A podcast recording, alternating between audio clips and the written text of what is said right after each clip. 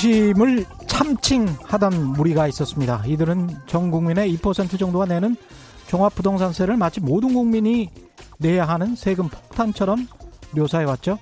심지어는 시신이 아직 남아있을지도 모르는 상황에서도 세월호 인양 작업을 세금 낭비다 이렇게 주장하던 이른바 보수 단체들의 막말도 기계적으로 별 비판 없이 그대로 받아 썼습니다. 국민의 생명과 안전을 책임져야 할 정치인, 공무원들의 책임을 갖가지 교사스러운 말로 면탈시켜줘 왔던 것. 한국의 다수 언론도 이번 선거의 결과를 좀 곱씹어 봤으면 좋겠습니다.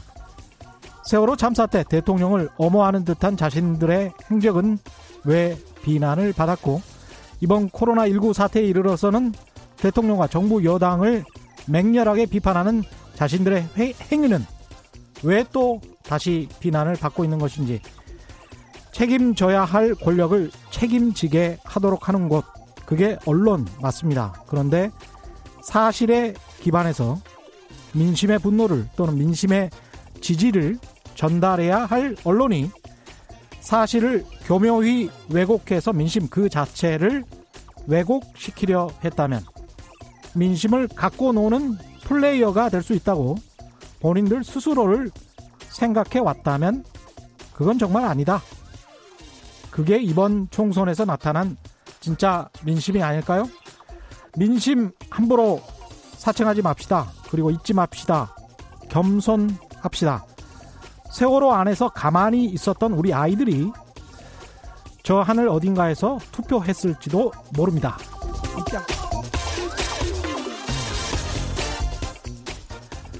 안녕하십니까. 세상에 이익이 되는 방송 최경련의 경제쇼 출발합니다. 저는 진실탐사 엔터테이너 최경련입니다. 유튜브 오늘도 같이 갑시다.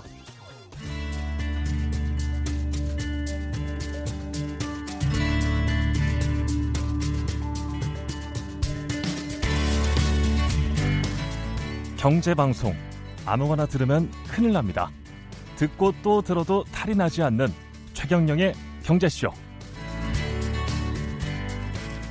네, 어려운 경제 이야기를 늘 재밌게 풀어주는 홍춘욱의 경제금융 이야기 홍춘욱 EAR 리서치 소장과 함께합니다. 안녕하십니까? 네, 예. 안녕하세요. 예, 책을 발간하셨 책을 발간하셨네요.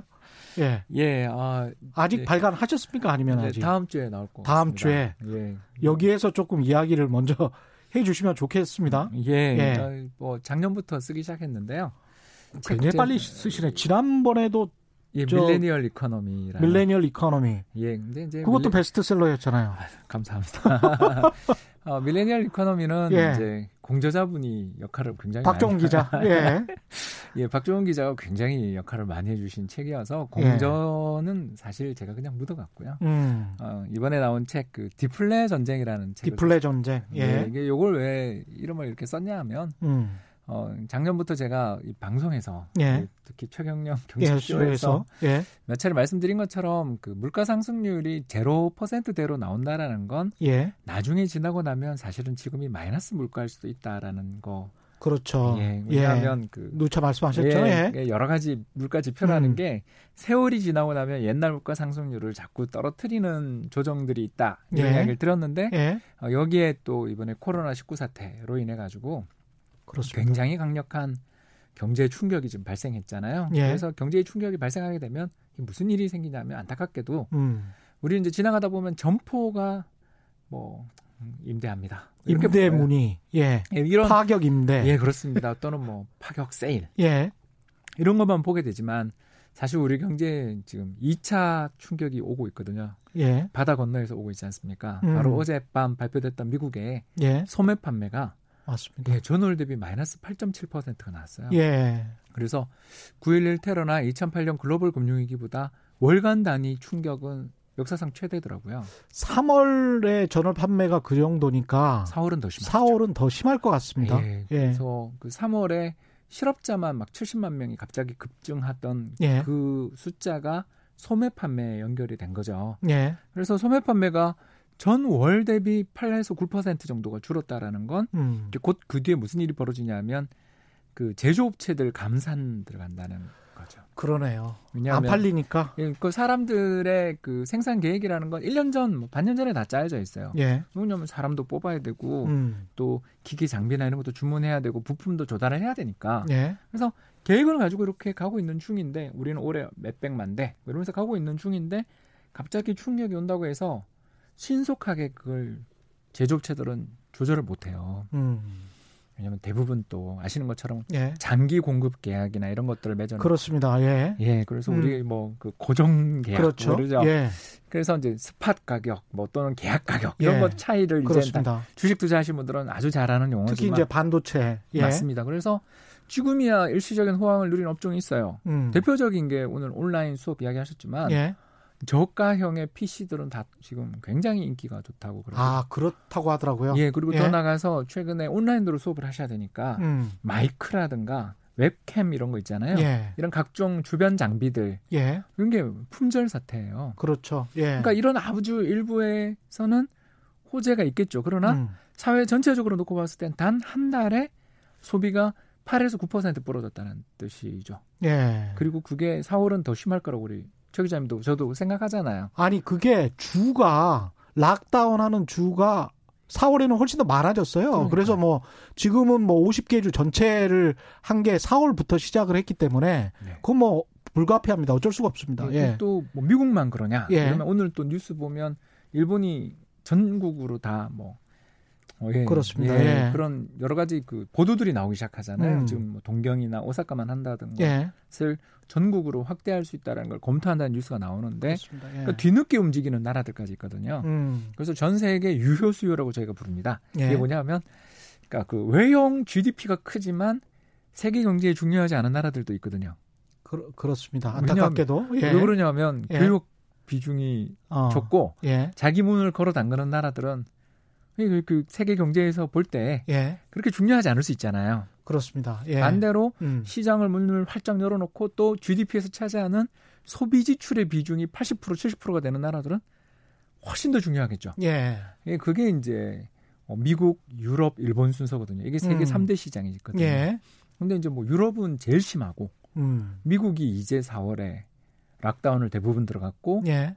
어, 4월부터 지금 후, 후반부터 일본이 들어갈 것 같은 분위기인데 예. 이러면 미국이나 유럽이나 일본 쪽이라는 세계 3대 내수 시장이 문을 걸어 잠그면서 타격을 받고 월간 단위 8% 소비가 감소하면 음. 그게 순차적으로 뭐가 오냐 하면 두 달 정도 뒤에 한국이나 중국 같은 세계적인 제조업체들의 수출 통계 그렇죠. 네, 예. 그런데 아까도 말씀드린 것처럼 수출이나 이런 제조업은 장기 공급 계약이라든가 음. 또그 고용 계약도 다 연 단위로 그렇습니다. 하잖아요. 예. 뭐 임금 이런 것들 예. 그렇지 않습니까? 기존의 계약을 또 이행하는 단계가 있으니까 예, 더 나가서 컨테이너라든가 예. 벌크선 같은 걸 다 빌려서 예. 항만에서 지금 물건을 실어 나르기 위해서 준비하고 있는 그런 공급 계약까지 있거든요. 그렇습니다. 그래서 이런 계약들의 문제들을 생각해 본다면 음. 어, 3월 우리나라 수출이 굉장히 선방했지만 굉장히 선방했죠. 예, 그, 예. 그 제로 퍼센트였으니까 예. 이건 뭐 예. 저는 굉장히 놀랐어요. 예. 아, 잘한 거죠. 예. 그러나 이제 4월, 5월, 6월로 가면 음. 안타깝게도 우리나라 수출이 두 자릿수 감소의 가능성이 높죠. 예. 그러면 이제 아까 말씀드린 우리가 길거리를 지나가다가 어 여기 여행 있던 그 가게 어디 갔지?라고 음. 생각하시는 것을 넘어서서 이제 안정적인 일자리라고 생각했었던 그런 대기업 제조업 일자리들조차도 또는 거긴 또 어떻게 정규직으로 보호받는 분들은 계실지 모르지만 예. 어, 고정 거래 계약이라든가 이런 것들이 상대적으로 덜 짜여져 계시는 음. 중소기업이라든가 이런 쪽은 특히 파트타임 근로자분들은 예. 심대한 충격을 받을 수 있는 거죠. 그렇습니다. 그래서 예. 어, 이 어디 외부 충격이나 이런 게 한번 뻥 오면 음. 재빨리 회복하더라도 이제 뭐가 생기냐 하면 음. 장기간에 걸쳐 유휴 설비라는 게 생겨요. 유휴 설비, 노, 노는 설비. 예, 또 예. 음, 나쁘게 이야기하면 예. 사람이 남아돈다. 음. 왜냐하면 그 설비가 남아도는데 사람도 사람도 운영할 사람도 예. 남아돌 가능성이 있고 그리고 음. 이게 장기화되면 무슨 일이 생기냐면 일자리를 오랫동안 떠나서 실업 상태로 있거나 또 기업 자체가 버티지 못하고 예. 결국 법적인 어떤 결정을 하게 되는 순간에는 네. 낙인이 찍히잖아요. 그렇죠.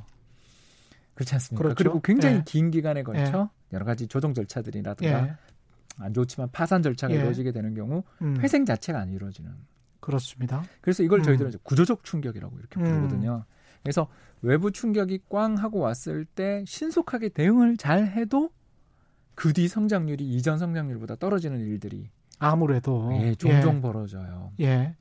그러니까 그런 일들을 우리가 음. 생각을 해볼 때 요런 유휴 설비 또는 안타깝게도 유휴 인력 이야기는 경제에 뭘로 규결이 되냐 하면 실업률 실업률 상승 예. 및 물가 하락 압력으로. 아. 예. 그러니까 우리는 환율이 1,200원대로 급등했는데도 이번 한국은행이 발표한 수출입 물가 보면 마이너스가 그렇죠. 나왔잖아요. 예. 그러니까 환율이 급등했는데 마이너스가 났어요. 음. 이게 뭘 뜻하냐면 세계 원자재 가격이 다 동반 하락해서 하고 있으니까. 예.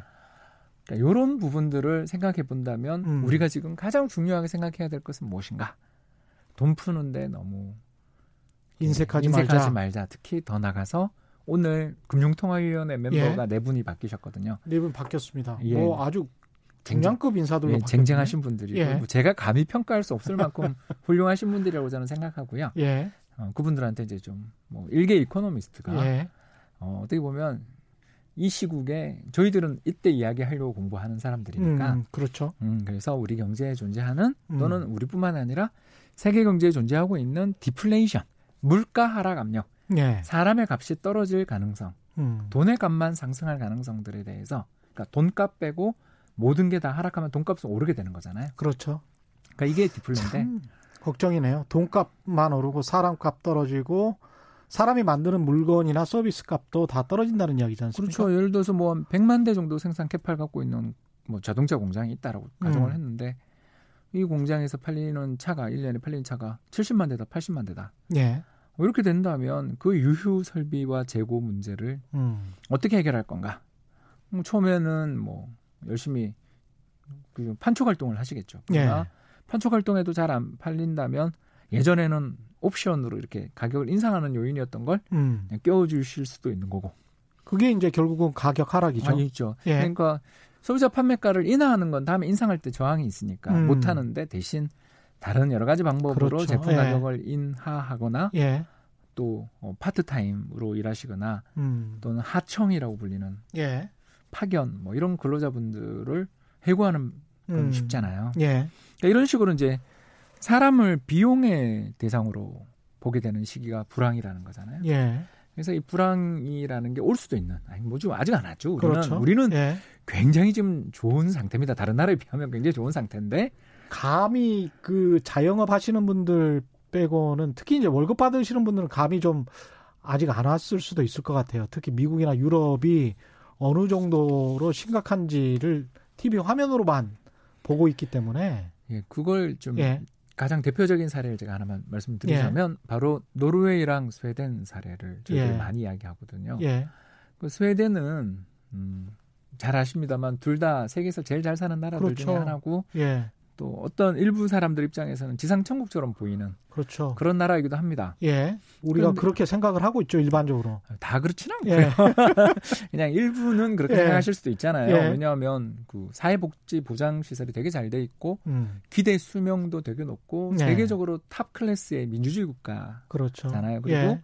또 보면 뭐 이슬람 쪽에 난민 생겼을 때도 제일 적극적으로 그래도 수용했던 몇안 되는 음. 나라 중에 하나니까 예. 저희가 봐서 굉장히 선진국에 속하는데 이 두 나라가 어, 전혀 다른 다른 방역책을 쓰고 있는 건잘 겁니다. 예, 예, 예. 예 이번에 이제 뭐 그 유럽에 있는 경제신문이 어. 특집으로 그걸 실어서 예. 저도 책에는 반영 못했는데 음. 아주 재밌는 기사를 봤는데 예. 어, 그냥 이 우리가 보이는 라디오긴 하지만 예. 그림을 제가 설명할 수는 그, 없으니까 그, 예. 말로 간단히 설명드리자면 어, 노르웨이는 실업률이 폭발하고 있습니다. 어. 왜 사회적 격리를 강하게 하거든요. 예. 우리가 그때 그 선거 전에 좀 음. 세게 하다가 이제 지금은 조금 사실은 이제 우리나라는 하루에 확진자 신규 확진자 수가 20만 20명대 정도로 줄어들고 그러면서 그렇죠. 저만 해도 대중교통을 주로 이용해서 이렇게 많이 걸어 다니는 사람인데 오늘 같은 경우에는 날도 좋고 그러니까 많은 분들을 이제 거리에서 보잖아요. 예. 그래서 이제 우리는 상대적으로 조금 완화되는 중이지만 음. 다른 나라 같은 경우는 굉장히 강하게 하고 있다 보니까 예. 실업률이 폭발적으로 상승하는 게 나타나고 있습니다. 음. 반대로 스웨덴 같은 경우는 집단 면역이라는 그런 개념들 아시죠? 예. 그러니까 좀 어, 사람들 사이에 어. 어, 확산을 인위적으로 막기보다는 예. 그러니까 꼭 그런 차원은 아니라고도 저는 생각하는데 아무튼 좀 자유롭게 생활을 하고 특히 그 실, 예. 신문에 아주 예. 유명한 경제신문에 실린 사진을 보니까 아무도 예. 마스크를 쓰지 않고 수백 명의 사람들이 거리를 활보하는 음. 그런 사진을 찍어놨는데 실업률이 그 노르웨이 3분의 1 수준으로 두 나라 경제가 굉장히 밀접한 연관을 맺고 있고 어. 세계 경제에 굉장히 개방되어 있는 나라잖아요. 특히 스웨덴 같은 경우는 예. 세계적인 제조업 강대국이잖아요. 이게 그래서 어떻게 보면 사회적 격리가 이런 논의도 하고 있더라고요. 경제적 타살이 아니냐. 뭐 이런 논의도 하고 있더라고요. 예. 네, 그래서 바이러스에 죽는 게 아니고 사회적 격리 때문에 죽게 생겼다. 예, 그, 그, 그 거리의 사진이 참 음. 기억나는데 한 나라는 뭐 거리 사람이 한 명도 없는 횡단보도에 사람 한 명 서 있는 그런 사진이 있는 반면 다른 한쪽에서는 많은 사람들이 쇼핑하고 있는 예.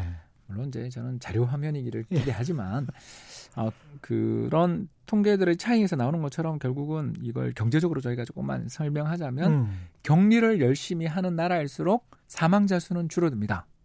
왜? 마스크도 열심히 쓰고 음. 접촉을 막고 확진을 예. 막아내니까 예. 그 나라의 병상이라든가 의사 선생님들의 숫자, 간호 인력의 숫자 대비해 폭발적으로 증가하는 신규 확진자의 수가 제한적이라면 예. 한국이잖아요. 예. 한국처럼 제한적이라면 물론 우리 일부 지역 같은 경우는 정말 많은 노고 끝에 음. 막아냈다고 그렇죠. 생각합니다만 예. 아무튼 아웃브레이크라고 부르잖아요. 급격한 음. 확진이 음. 나지 않고 어떻게든 사회적 격리 등을 잘 하고 마스크도 잘 쓰고 손도 잘 씻고 음. 다니면서 음. 격리를 잘 하면 급격한 사망자 수를 억제할 수 있어요. 그렇습니다. 우리나라처럼 2%대. 예. 그 미국 같은 경우도 4% 정도에서 사망자를 막아내고 있어요. 음. 그런데 10%대인 나라가 있어요. 10%대? 예. 예. 확진자 수 대비 사망자가 음. 그 치사율이라고 저희가 부르는데. 예. 그러니까 안타깝게도 100분 중에 10분 이상이 음. 돌아가시는 나라가 있습니다. 그런 나라가 어떤 나라냐면 예. 어떤 실수라든가 의도는 알 수 없지만 음. 초기 방역의 실패 등이나 또는 이 병의 위험에 대해서 잘 알려지지 못한 그런 상황에서 걷잡을 수 없을 만큼 확진자의 수가 증가해버리면 그렇죠. 예. 그 나라 경제, 그 나라가 가지고 있는 의료의 캐파시티라고 음. 부르는데 그 대응 능력을 넘어설 정도로 확진자가 증가해버리면 그렇습니다. 예. 어, 많은 분이 살릴 수 있는 많은 분들이 돌아가실 수도 있죠. 폐렴 때문에 원래 죽는 환자들이 한 3만 명 정도 연간 우리나라도 됐었으니까요. 이게 인공호흡기 자체가 없으면 그렇습니다. 그냥 집중 처리를 할수 예. 없으면 정말 위험하다 그러더라고요. 예, 죽게 되는 겁니다. 예. 예. 그래서 이렇게 인도주의적 관점에서 놓고 보면 음. 노르웨이나 한국처럼 또는 오스트리아처럼 또는 대만처럼 이 네 나라가 요새 굉장히 가까운 예. 있죠. 이 네 나라처럼 이렇게 커브를 완만하게 만드는 거죠. 확진자 음. 증가 커브를 완만하게 만들고 위에서 잘 통제해서 완만한 산처럼 확진자의 수를 떨어지게 만들면 음. 이건 굉장히 인도주의적인 관점에서 그렇죠. 보면 좋을 수도 있는데 대신 예. 이런 나라일수록 경제적 충격은 훨씬 더 크다. 이런 나라일수록 경제적 충격은 클 수밖에 없는 게 이제 사회적 격리를 그만큼 했기 때문에 예, 그리고 그런 노력을 했기 때문에 예, 그래서 예. 이제 어, 무서운 게 예. 그러니까 이렇게 열심히 그 저가 락다운이라는 영어 단어 이제 익숙해지고 예. 있지 않습니까? 사회적 격리를 강하게 하면 할수록 밖에 나가서 식사도 못하게 하고 마트도 뭐 필수 그런 것들도 제한하고 뭐 음식점 다 문 닫고 하면 음. 경제는 이제 치명적인 타격을 받게 되는 그렇습니다. 거고 반대로 예. 아까 말씀드린 것처럼 의도됐던 의도하지 않았던 건 제가 음. 알 수가 없지만 어, 확진자 수를 급격히 늘리는 것을 용인했거나 어쩔 수 없이 용인했던 나라들은 음. 반대로 경제적 충격들은 상대적으로 덜 할 수도 있다라는 거죠. 인간의 목숨의 가격을 또 어떻게 매기느냐에 따라서 또는 이제 집단 예. 면역이라는 것을 예. 어떻게 보느냐에 따라서도 그렇죠. 다를 수 있죠. 그러니까 예. 초기의 영국이 예. 요새 지금 수상까지 집중 음. 시설을 들어가셨다가 나오셨는데 나왔죠. 예. 그러니까 이런 걸 보면 음. 이제 저희는 그 하나 알게 되는 거죠. 음. 아 이게 인도주의적 관점에서 우리는 사람의 목숨이 굉장히 소중하 오늘 특히 세월호 죽이지 않습니까? 그렇죠. 이런 입장에서 보면 살릴 수 있는 사람을 못 살리는 거에 대해서 우리는 굉장히 마음에 음. 상처를 받고 공감하고 유족들은 어떤 생각일까 예. 이런 고민들을 많이 하는 입장에서 본다면 당연히 사회적 격리를 좀 장기화하고 음. 또 2차 아웃브레이크라고 불리는 대감염이 추가적으로 발생하는 지금 최근에 싱가포르가 예. 좀그 우려를 낳고 있지 않습니까? 어. 음, 그래서 잘 통제된 줄 알았는데 다시 지금 예. 감염자 수가 증가하고 있다라는 그런 외신을 우리가 볼 수 있는데 음. 그래서 섣불리 어, 개교하고 음. 사회적 격리를 풀었다가 다시 재감염이 발생하면 그걸 누가 책임질 것인가에 대한 문제가 있으니까 그렇죠. 어, 안타깝게도 예. 제 생각에는 선진국이고 또는 철학 따라 다를 수 있겠지만 음. 아무튼 대다수의 나라들은 앞으로 상당 기간 사회적 격리를 더 강하게 하게 될 경우 음. 사회 유휴 설비 이야기를 아까 했던 게 이제 이것 때문인 거죠. 그렇죠. 지금까지 우리가 겪었던 것 뒤에 음. 회복이 저는 굉장히 강하게 나타날 거라고 생각하지만 음. 그 회복 속에서 구조적으로 다시 재기하지 못하시는 분들도 있을 수 있다. 있을 수가 있는 거죠. 이게 지금 말씀하시는 그것이 연장선으로 보자면 IMF 사 그 세계 경제 전망 네, 어제 나왔죠. 어제 나온 게 한 마이너스 3% 맞습니다. 성장 예상을 했었는데 그거랑 좀 연결이 되네요. 그렇습니다. 예. 특히 IMF의 경제 전망을 봤더니 음. 어, 그, 그 선진국일수록 그 최근에 굉장히 강하게 락다운 그 이제 사회적 격리를 하고 있는 유럽 국가일수록 성장률을 더 많이 떨어뜨렸습니다. 예. 예. 그래서 대표적인 게 독일이었는데요. 예. 작년 독일 경제 성장률이 0.6%. 0.6%. 예, 그래도 뭐 플러스였죠. 예. 2020년 경제 성장률 전망 얼마를 해놨냐면 마이너스 7%. 마이너스 7%. 예, 그리고 얼마 전까지 예. 그 마크롱 대통령의 어떤 그 리더십 하에서 프랑스, 프랑스 경제 예. 살아나고 있다고 우리가 예. 좀 칭송했었던 그런 기사들도 있었잖아요. 예. 그 작년 그 프랑스 경제가 유럽에서는 그래도 상당히 높은 편이었던 1.3% 성장을 했는데 올해 얼마냐면 마이너스 7.2%. 마이너 야 여기도 마이너스 7.2% 전망. 그, 그 작년 대비 8% 이상 떨어지는. 야 네, 이런 것들을 데이터를 보고 있으려니까. 예. 아, 이게 성공한 산업 국가 또는 어, 외국에 대한 개방도가 높은 산업 국가 음. 그리고 세 번째가 관광 산업 비중이 높은. 예. 그 유럽 국가들일수록 또 관광 산업 비중이 되게 높잖아요. 그러네요. 예. 예. 그래서 이런 나라일수록 성장률을 굉장히 많이 떨어뜨렸다. 마이너스 우리는 마이너스 1.2로 네. 어제 이야기했지만 마이너스 음. 1.2%면 정말 선방한 거 네. 선방한 걸로 지금 추측이 되고 있는 겁니다. 네, 그리고 이제 선방하는 걸로. 그리고 하나 더 이제 예. 어, 우리가 세계에서 재정이 제일 좋은 나라 중에 하나. 그렇죠. 어, 독일 다음 정도로 재정이 좋다고 생각하시면 되는데요. 음. 그런 나라인 만큼 예. 여력이 있는 나라들이 적극적인 재정 정책을 펼칠 수 있는 여력이 있는 나라들일수록 음. 또 성장률의 하락을 잘 방어할 수도 있지 않겠냐. 그렇죠. 그렇게 보면 그 작년 6% 성장했던 중국이 음. 올해 성장률을 얼마로 보냐면 1.2%로 보고 있거든요. 아, 여기도 거의 5% 포인트 정도. 예, 근데 이제 뭐 저는 이부 이것도 낙관적이라고 저는 보고 있고요. 아, 아 왜냐면 거기가 우한에서 그렇죠. 시작했으니까요. 근원지였으니까. 네, 근데 예. 이제 그 중국 성장률을 그 IMF가 1.2로 이렇게 해놓은 건 음. 이런 메시지를 좀 담고 있는 게 아닌가. 전인대가 이제 6월에 열린다는 아. 설이 있는데 막 어, 펌프해서 이제 예. 책임을 좀 져라. 어, 어그 이, 이 사태에 뭐 누가 책임이 있냐를 다투고 또 이 바이러스의 이름을 어떤 특정 국가 이름을 붙여서 부르는 것 같, 그런 건 저도 예. 정말 싫습니다. 예. 왜냐하면 밖에 나가면 다 우리는 아시안이에요. 그렇죠. 그렇죠. 되게 많이 겪으셨잖아요. 예. 예, 전 정말 유럽에 가든 미국에 가든 중국 사람이 워낙 많으니까. 예. 예. 또뭐 저희들 보고 그 부르는 멸시하는 명칭이 중국 아, 사람들의 빗대서 그렇죠. 하는 걸 예. 이상한 용어가 안, 있습니다. 안 겪은 예. 분들이 사실은 예. 별로 없으실 거예요. 음. 그 이건 앞으로 세계 우리 모든 사람들이 노력해야 될 부분인데 음. 여기선 중국이 그럼 또 역할을 해주면 예. 이것도 잘 풀릴 수도 있는 문제지 않습니까? 그렇죠. 그러니까 그런 희망을 담아 이렇게 숫자를 했겠죠. 그래서 음. 한국이나 중국이 상대적으로 어, 다른 서구 선진국들에 비해서 한국이나 중국 성장률을 낙관적으로 IMF가 제시한 이유는 예. 재정이 건전한 당신들이 음. 그리고 지금 어, 숫자로만 보면 일단 가장 빨리 벗어나는 것으로 보이는 당신들이 그렇죠. 어, 그러나 미국이나 유럽의 수출로 먹고 사는 동아시아 산업 국가들이 음. 어, 서구 선진국들의 수요의 급격한 감소의 충격을 그동안 수출로 예. 부, 벌어둔 부를 이용해 음. 적극적인 경기 부양을 통해서 세계 경제의 침체를 함께 음. 막아내자라는 메시지도 좀 달려 있는 담겨 있는 게 아니냐? 맞습니다. 예. 그 지금 벌써 유튜브 접속자 수가 2천 명을 넘어서고 있는데요. 오늘 홍신욱 박사와 IMF 보고서 중심으로 그 다음에 이제 디플레 전쟁이라는 책을 내셨는데 코로나 이후에 세계 경제 변화가 농산물 가격의 급등으로 인한 뭐 인플레이션 이런 이야기를 가끔 했었다가 전반적으로 이제 디플레이션 논쟁으로 다 이제 쏠리는 것 같습니다. 그래서 디플레이션 이야기, 세계 경제 변화 이야기를 나누고 있습니다. 내용이 약간 어려울 수 있지만 자세히 좀 들어보시면 이해가 되실 겁니다. 워낙 쉽게 설명을 해 주시니까. 이 불황 앞에서 이제 불황이 이제 닥쳐오는 거는 맞죠.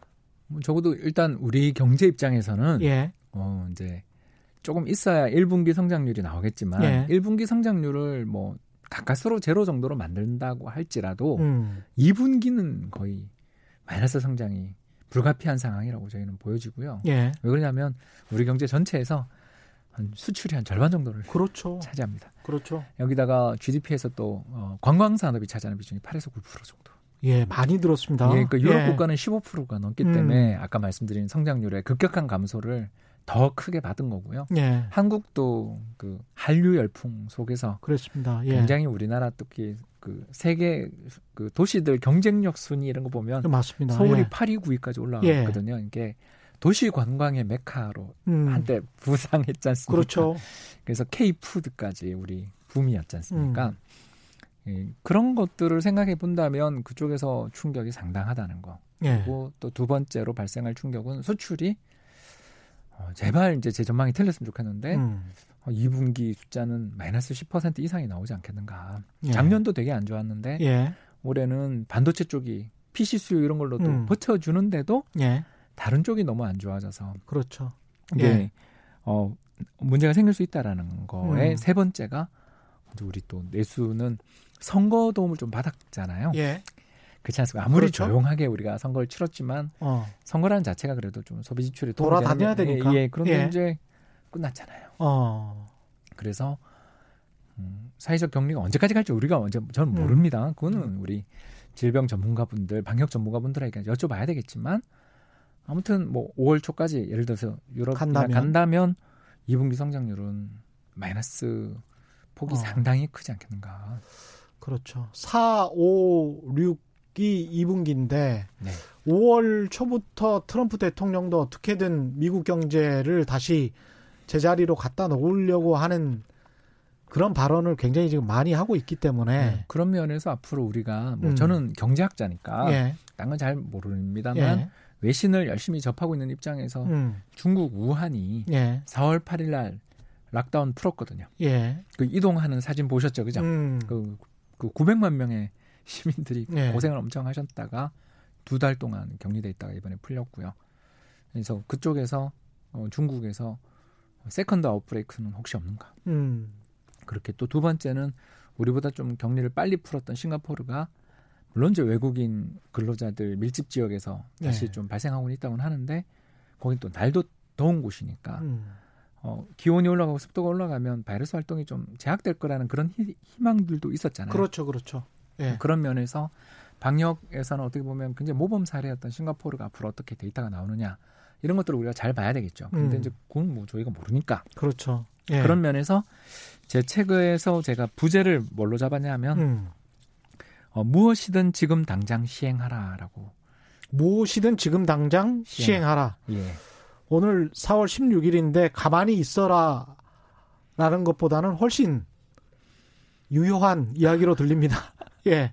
또 이, 이 기재부 또 관료들이 그 재정 균형성을 너무 생각하셔서 자꾸 가만히 있으려고 하시는 분들이 많, 많아요. 예. 이제 재정 건전성에 대해서 예. 평상시에는 잘 관리를 해야 됩니다. 예. 동의하고요. 예. 어, 그리고 또 올해 우리나라 예산안이 작년에 결정된 올해 예산안이 9% 이상 증액돼서 음. 확장적 예산이라는 것도 동의합니다. 예. 그걸 안 해놨으면 큰일 날 뻔했죠, 사실. 그렇죠. 예. 예. 그, 어, 그런데 지금 벌써 2차 추경이 지금 음. 나오고 있는데 예. 제 생각에는 어, 7조 원대 2차 추경이 지금 오늘 어, 발의가 됐는데 예. 저는 이건 너무 좀 심하다. 음. 그러니까 왜 그러냐 하면 음. 어, 유럽이나 미국은 음.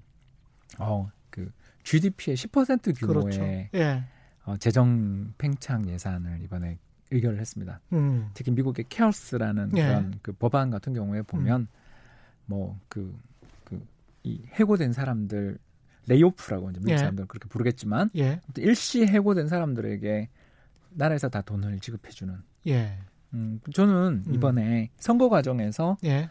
어, 여당 쪽에 그 선거운동 관련돼서 나왔던 뉴스들을 저는 굉장히 열심히 보길 수밖에 없는데 예. 경제 정책에 바로 밑하니까. 그렇죠. 근데 이제 그 어, 주요 인사분들이 저는 뭐 그 종부세 인하는 별로 아까 말씀하신 음. 것처럼 가능성 별로 높지 않다고 보는데 예. 그 저는 감세도 지금 중요하지만 음. 그 자금 지원 음. 특히 앞서 말씀드린 지금 현재 우리나라 경제에서 굉장히 충격을 많이 받은 곳이 여행 그렇죠 예. 그 항공 음. 운수 그죠 예. 도소매 숙박 음식료 같은 예. 업종들이 이 업종이 전부 다 내수의 핵심 업종인데 그렇죠. 예. 이런 쪽에 우리 막 세일 또는 공실 이런 걸 음. 보면 마음 아프다고 우리가 이야기했다라면 그렇죠. 이런 분들한테 긴급 음. 재해라고 우리 전국이 지금은 사실은 재해 재난 지역이라고 봐야 되지 않을까. 그렇습니다. 예. 어, 또 하나 더 말씀을 음. 드리고 싶은 게 어, 이런 기회에 우리가 이제 어, 어 언컨택트 이야기하던데 음. 예. 그 사회적 접촉들을 하지 말라는 게 됐고 특히 오늘 무서운 뉴스를 본 게 11월부터 북반구에서 다시 제2차 유행이 있을 수 있다. 예. 어, 그런 이야기 하잖아요. 겨울마다 올 거다 이거. 깝깝하죠. 예, 지금 그, 예. 런 이야기를 듣게 되면 음. 우리 입장에서는 아 앞으로 그 온라인에서 학생들 교육이나 이런 것들이 굉장히 많아질 수밖에 없잖아요. 예. 그리고 또 서버가 좀 느리게 하는 것들도 이야기했잖아요. 음. 그래서 뭐 저는 교육 관련 전문가는 아니니까 예. 그런 부분에 있어서 소득 수준이 낮은 음. 집에 학생들 같은 경우에 예. 또 1인당 1PC가 필요할 수도 있잖아요. 그렇습니다. 같이 수업을 해야 예. 그뭐 3학년하고 6학년하고 같이 해야 될 수도 있으니까요. 따로 고등학, 따로. 또 예. 고등학생이랑 예. 초등학생이 예. 있는 집도 있을 수 있잖아요. 음. 그러면 어 이게 어 가난이 교육 격차로 연결될 가능성은 없습니까? 그렇죠. 예. 그러니까 이거는 기회의 균등이라는 측면에서도 네, 그 예. 저는 어, 결과에서도 뭐 이렇게 중요하지만 어. 기회부터 일단 평등하게 주고 뭘 그렇습니다. 예. 경쟁을 시켜야 되는 거 아니에요. 음. 누구는 뒤에 어마어마한 증량을 시켜놓고서 경주를 예. 나가라고 그러고 음. 또 어디는 뒤에 저희들 표현으로 부스터를 달아주고 음. 어, 경쟁에 나가라 그러면 불평등하잖아요. 예. 그러니까 이런 기회의 균등들이 자료를 줄 수 있도록 나라 차원에서라도 음. 저소득층 가게에 대한 어, 어떤 이 PC뿐만 아니라 예. 교육계의 균등들을 위한 음. 여러 가지 정책들의 어떤 재원을 마련하는 것도 예. 이거 굉장히 좋은 방책 음. 아니냐 이런 생각을 좀 하게 됩니다. 그래서 음. 그 돈을 효율적으로 쓰고 싶은 마음은 저도 이해해요. 예. 왜냐하면 눈먼 돈이 잘못 풀려서 어, 또 이 기회를 포착한 나쁜 사람들에게 이 돈이 다 들어갔다 이런 비판 맞는 것만큼 정책 당국자 입장에서 속 쓰리고 마음 아픈 건 없는 그렇죠. 거 알아요. 예. 그러나 지금 이건 초유의 사태잖아요. 음. 게다가 우리는 세계에서 재정이 제일 좋은 편에 속하고 예. 아, 물론 30년 뒤에 나빠진다고 인정합니다. 예. 저출산 고령화 문제 때문에 20년 30년 뒤에 우리나라 재정이 문제가 생길 거기 때문에 지금 건전하게 만들자. 음. 그 마음은 저도 이해해요. 근데 근데 30년 동안 무슨 일이 생길지는 몰라요. 바로 그거죠. 예. 지금 사회를 건전하게 그리고 어, 아이를 출산할 수 있는 마음 편하게 아이를 음. 출산할 수 있는 환경을 만들지 않으면 그렇죠. 저출산 고령화로 인한 인구 감소와 음. 사회적인 어떤 문제들은 30년, 20년 뒤가 아니라 지금 당장부터도 올 수 있는 거잖아요. 우리가 30년 전에 이렇게 반도체 강국이 세계적 강국이 됐을 줄 누가 알았습니까? 이런 산업이 이렇게 융성했을 줄. 이게 방준선 님도 이제 비슷한 의견이신데 빚을 계속 내서 경제가 살아난다는 게 확실하다면 괜찮지만 수출 비중이 높은 우리나라 입장에선 근본적인 처방은 아닌 것 같아요. 이렇게 말씀하셨는데 그, 그 유시민 작가와도 이런 이야기를 했었는데요. 경제에 있어서 자본주의 경제에 있어서 근본적인 처방이 과연 있을까? 그때 그때마다 어떤 임시 처방을 하는 수밖에 없고 특히 이제 2009년 금융위기 때 똑같은 지금과 똑같은 논쟁을 했거든요. 사실은 돈을 그렇게 많이 풀면 미국이 베네수엘라처럼 된다라고 세계적인 학자들이 주장을 했는데 다 거짓으로 판명됐죠. 예, 그게 그렇게 되지가 않았거든요. 왜 그러냐면 두 예. 가지 때문이죠. 예. 그러니까 첫 번째 문제가 뭐냐면 아까 이야기했던 유휴 설비 문제 때문에. 예. 암만 돈을 풀어도 그 돈을 많이 푼다고 한들 그게 인플레로 가려면 예. 제품 가격 인상이라는 게 누군가 해야 되잖아요. 그렇죠. 근데 그 제품 가격 인상이라는 걸 이 불황에 아, 이 수요 부족 상황에서 그렇죠. 감산이 지금 다 들어가고 있는데 음. 설비가 남아 돌아서 감산하고 있는 상황에서 누가 올리겠냐라는 거죠. 일단 그걸 일단 예. 너무 잊어버리시는 것 같다. 그리고 음. 더군다나 어 100만 대 아까 자동차 회사 이야기를 했는데 예. 첫해 20만 대 아까 부족하다 그랬죠. 기억나시죠? 그렇죠. 그렇죠. 100만 대 생산 캐파를 가지고 있는데 예. 80만 대다. 예. 자, 근데 그 다음 해 90만 대가 됐어요. 음. 회복된 건가요? 회복 안 된 거죠. 앞에 20만 대는 어디 갑니까? 예. 이해되시죠? 그러니까 재고분도 엄청나게 많습니다 지금. 그렇습니다. 경제가 예. 한번 충격을 받으면 음. 성장률이 회복됐다고 회복된 게 아니에요. 맞습니다. 예. 그 전에 가지고 있었던 생산 캐파에서의 재고 문제는 그대로 남아 있는 상태에서 음. 당장 회복된 것처럼 보일 뿐이지 그 이전에 있었던 재고들은 결국은 어떻게든 처리를 해야 되는 거죠. 그렇습니다. 그 처리 예. 방법은 하나밖에 없는 거 우리 다 알잖아요. 왜 홀값에 땡처리. 예. 땡처리를 이제 국내 하냐 해야 하냐. 그래서 예. 기업들 입장에서 이런 충격이 오게 될때 음. 너무너무 고통스러운 게 뭐냐면 제가 한번 받아보기 위해서 그렇게 브랜드 파워를 높이라는 수많은 공고에 따라 그렇습니다. 슈퍼볼 광고 때막 예. 한국산 제품들 음. 광고도 하고 이 제품을 만들기 위해서 새로운 브랜드들도 런칭하고 음. 이미지 광고 그렇게 했는데 정작 경제 위기 벌어진 다음에 30% 50% 깎아드립니다. 그러면 그 브랜드 가치는 그렇습니다. 그, 그 예. 뒤에 두 번째 문제가 생기는 거죠. 예, 구조적인 변화가 음. 뭔가 도약해 보려던 기업들이 주저앉을 수 있다라는 걸 우리가 생각해야 되는 거죠. 예. 그래서 실제로 이렇게 추세를 생각해 보면 충격이 없는 게 최고인데 예. 충격이 왔다가 회복되는 과정에서 미국이 그때 2008년 글로벌 금융위기 때 어떻게 보면 최고로 어떻게 보면 적기에 재정을 투입하고 긴축도 굉장히 늦게까지 안 했던 나라잖아요. 예. 그런 미국조차 경제가 그 이전 수준의 캐파를 회복하는데 걸린 시간이 6년 정도 걸렸어요. 그렇습니다. 예. 그래서 미 연준이 2014년까지 음. 양쪽 완화를 계속 그랬죠. 했었었죠. 예. 그러니까 이런 과정에서도 나오는 것처럼 음. 굉장히 대응을 잘한 나라조차 경제의 음. 유휴 설비, 과잉 재고, 과잉 인력 문제를 해결하는데 5, 6년 걸립니다. GDP 10%의 재정 음. 적자를 내서 또 거다가 양쪽 완화를 한 나라조차 그 정도 걸립니다. 예. 그러면 우리는 반대편을 하나 제가 이야기하자면 음. 유럽입니다. 음. 유럽은 무슨 일이 있었냐면 2010년 재정위기 그리스 예. 재정위기가 벌어지면서 돈을 빌려줬던 나라 입장에서 자기 돈이 뗄 것 같으니까 독일이 그랬죠. 네, 예. 그 자기 돈을 떼먹을 것 같은 나라에 음. 대해서 강하게 빚쟁이 입장에서 예. 빨리 저축해서 돈을 갚아 예. 이렇게 이야기했잖아요. 맞습니다. 그러면서 예. 재정 긴축 들어갔죠. 그랬습니다. 예. 그래서 재정 긴축이 들어가면서 남유럽의 대부분 나라 지금 음. 이번에 가장 큰 고통을 겪은 스페인, 이탈리아 같은 나라들이 대대적인 재정 긴축이 들어갔고 예. 그 뒤에 차례대로 구제 금융도 받았지만 예. 재정 긴축이 들어간 가운데 재정 지출을 계속 줄이고 연금 개혁한 거 혹시 기억나시죠? 그렇습니다. 예, 그 결과가 뭐냐면 어, 선진국 사이에서도 음. 유럽은 저성장에 계속 아까 독일이 예. 0.6% 기억나시죠? 예.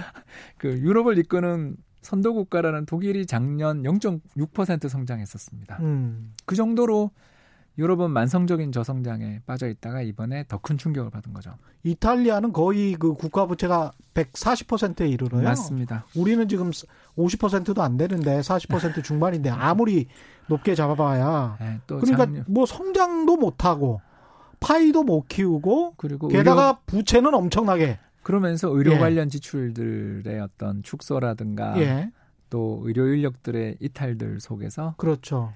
이번 사태에 또 제대로 대응도 잘 못한 면도 예. 그 이탈리아에서 가장 부유한 지역인 베네토 지역에서 벌어진 일에 음. 이 어마어마한 사망자 수라는 것은 어, 둘 다를 실사하는 거죠. 그게 너무 노령화된 인구가 많았거나 음. 그리고 방역 과정에서 좀 안타까운 부분이 있었던 거 아닌가. 예. 결국 너무 오랫동안 지속됐던 재정 긴축의 충격들을 받아서 음. 좀 어려움이 있던 차에 이런 일이 터진 거 아닌가. 예. 참고로 2019년 이탈리아 경제 성장률이 얼마냐면 예. 0.3%였습니다. 0.3%밖에 안 됐군요. 예. 이제 이러다가 올해 이제 예상치는 마이너스 음. 9%입니다. 사실 이탈리아의 사이즈와 우리나라 사이즈가 거의 비슷하지 않습니까? 올해 역전이 거의 예. 확실하죠. 이렇게 그렇게 되면 그렇죠. 그러니까 이게 우리가 잘해서 역전했으면 좋겠는데.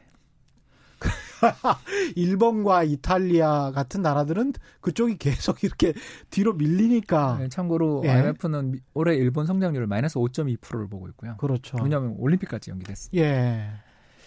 그래서 아베노믹스로 그렇게 열심히 노력한 일본이 음. 인플레가 안 나는 건 물론이고, 그렇죠. 어, 이렇게 어려움을 겪는다라는 걸 보면 음. 저는 인플레에 대한 걱정을 좀 제발 좀 호주머니 속에 넣어놔라. 다들 예. 투자자도 예. 그렇고 지금 금융시장의 참가자들이 어디 제가 이제 강의나 이런 거를 오픈을 못 하니까 예. 온라인 강의를 좀 하는데 어. 첫 번째 질문이 경제가 안 좋은데 주식시장이 반등하는 게 이게 정상이냐? 이 자산 시장으로 돈이 집중되는 것들 특히 그렇죠. 이제 우리나라도 지금 어떻게 보면 심각하다고 볼 수 있는데 어떻게 보십니까 이건 자산 시장에만 몰리는 거는 참 문제입니다, 이게. 예, 이거 예. 어쩔 수 없는 것 같아요, 저는. 예. 그러니까 굉장히 불쾌한 양자택일이다. 음. 예, 저는 오늘 요 말씀을 좀 드리고 싶더라고요. 음. 그러니까 경기가 나빠지는 거에 대해서 정부에게 적극적인 재정을 좀 씁시다. 그렇죠. 라고 이제 이야기하는 거는 이코노미스트가 그냥 해볼 수 있는 이야기인데. 예. 정책 당국이 제 입장을 안 받아들이실 가능성도 있잖아요. 예. 또 제가 틀렸을 수도 있는 그렇죠. 거 아니겠습니까? 예. 그래서 그러면 이 대목에서 정부에게 어떤 일을 하라라고 촉구하는 것도 되게 중요하지만 다른 한편으로 이제 금융시장의 참가자였던 사람의 입장에서 하나 제가 이렇게 이야기를 좀 하자면 경제에 어마어마한 유유 설비가 존재합니다. 그죠? 음. 경제 추세와 실제 소비 사이의 차이죠. 예. 어마어마한 유유 설비가 존재하는 과정에서 물가가 상승하기가 굉장히 어려운 환경이 왔고 아무리 돈을 풀어도 그 돈이 실물 경제로는 잘 안 가는 환경이라는 걸 뜻하잖아요. 예. 그렇지 않습니까? 기업들이 음. 제품 가격을 못 올린다는 이야기니까. 예. 그런 상황에서 그 돈들이 어디로 갈 것인가? 라고 생각하면 지난 10년은 부동산 시장에 갔다라는 거죠. 예. 한국이 음. 어, 그렇게 그 강력한 여러 가지 대책, 예를 들어 뭐 15억 이상 주택에 대해서는 대출을 아예 그렇죠. 예. 이런 조치들까지 취하고 음. 또 부동산 관련돼 있는 양도세라든가 이런 규제를 하는데도 불구하고 왜 집값이 그렇게 올랐던가 음. 생각해 보면 금리가 너무 낮으니까 그리고 이 금리의 혜택을 볼 수 있는 게 부동산 담보대출만큼 혜택을 볼 수 있는 게 그렇죠. 없잖아요. 예. 그래서 요즘도 보면 15억 이상의 그 아파트들은 음. 가격 조정이 좀 있는 것 같은데 예. 6억대에서 9억대 아파트들은 신고가가 아, 난다는 그나마 이제 서울에서 조금 그래도 여력이 될 만한 아파트들 또 경기도 예, 경기도 수도권 예, 예. 그러니까 서울보다 요새는 수도권이 예. 가격이 급등하고 있어요. 음. 물론 이제 이게 3월달 통계니까 4월은 음. 또 보고 다시 기회가 있겠죠. 예. 아무튼 어, 요지는 음. 이런 일들이 벌어졌던 것을 우리가 생각을 해본다면 아 저는 정부든 세계 경제에서 2008년의 교훈을 우리 다 갖고 있거든요. 예. 2008년의 교훈이 뭐냐 하면 경제에 무슨 일이 터져서 분명히 음. 인플레에 대한 리스크들 때문에 긴축으로 빨리 돌아섰던 나라들과 예. 그렇지 않고 중앙은행이 열심히 돈을 풀었던 나라 이 두 지역으로 구분해서 음. 보면 그러니까 하나는 미국 하나는 유럽이죠. 유럽. 예. 근데 경제를 놓고 봤더니 음. 어떻게든 인플레에 대한 리스크 위험은 좀 놔두고 돈을 계속 풀었던 나라 경제 성장률이 더 빨랐다. 그렇죠. 그리고 예. 이번 위기에서도 충격이 상대적으로 좀 덜한 것 같다. 음. 그리고 그 덕에 어, 그 재정 건전성을 고집하던 독일조차 GDP의 거의 10%에 달하는 어마어마한 규모의 재정 적자를 예. 무릅쓴 이번 재정 정책을 발표했잖아요. 음.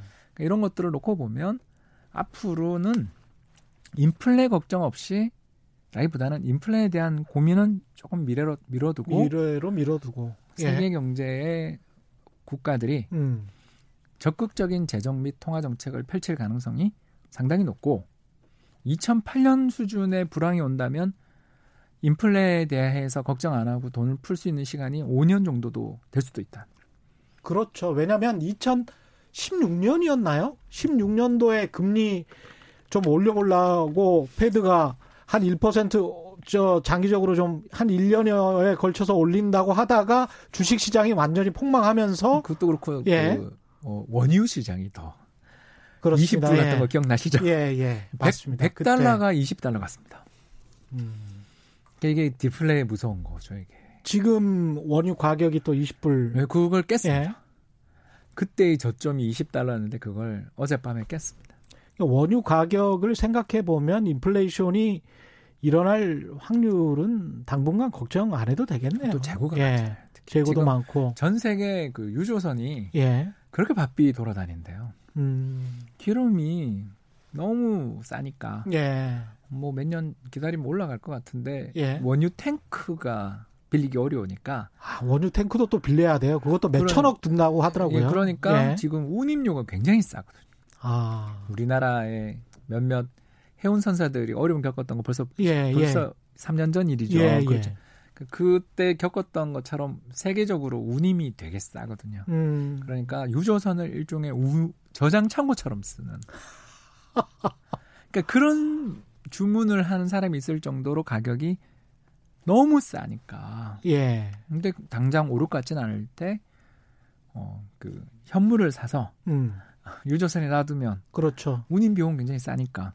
유가가 하락해 있으면 사실 모든 상품들이 다 싸집니다. 예. 왜냐하면 기름 안 들어가는 게 없죠. 없죠. 예. 예. 거기에 또 운행 비용까지 떨어뜨리게 되니까 운임료를 음. 또 떨어뜨리게 되고. 그렇죠. 예. 그래서 그 물론 이제 장기적으로는 우리 경제에 좋은 일입니다. 이건. 음. 왜냐면 우리는 기름 한 방울 안 나는 그렇죠. 나라니까 예. 적극적인 통화 정책으로 쓸 수 있는. 왜냐면 물가가 안 오를 테니까. 음. 여기다가 더 나가서 지금 고통받고 있는 항공사나 해운선사들 입장에서 기름값이라도 좀 떨어지면 그렇죠. 음, 그나마 좀 음. 괜찮겠죠. 그러니까 그렇죠. 아까 이야기했던 그 재정 정책을 통해 음. 경기 회복이 나타날 때 좀 도움이 될 수도 있겠지만 네. 아무튼 요 이상의 내용을 정리해 보면 음. 실물 쪽에서 뭐 이 상품 가격이 급등하고 막 이럴 것 같지 않잖아요. 네. 그렇다면 돈이 어디로 갈까? 음. 금융 및 자산 시장으로 또 돌아갈 가능성들을 지금 시장이 반영한 거라고도 볼 수 있다는 음. 거죠. 그걸 정부가 또 적절히 막으면서 정말 유효한 생산 설비를 만들 수 있는 음, 쪽으로 음, 특히 저는 이번에는 예. 부동산보다는 주식으로 좀 갈 수 있는 예. 어, 좀 이렇게 혜택이 좀 있었으면 좋겠다라고 생각하는 게 이제 거의 시간이 또, 다 돼가지고 예, 벤처, 기업도 조금 육성을 해야 되고요. 예. 그래서 그 이번 그 개미들이 음. 동학운동했다고 할 정도로 네. 어마어마하게 주식을 샀는데 잘 보시면 펀드에 돈이 들어가는 걸 보셔야 돼요. 음. 안 들어갔어요. 아 그냥 개인이 하고 있는 거예요? 네, 지금 소액 투자로 뭐 개인 투자자들 손실률이 100%라는 모 펀드 뉴스 보셨죠? 어. 그러니까 정부가 직접 투자를 하고 있는 네, 거구나. 그렇습니다. 간접 투자로 안 들어가고. 음.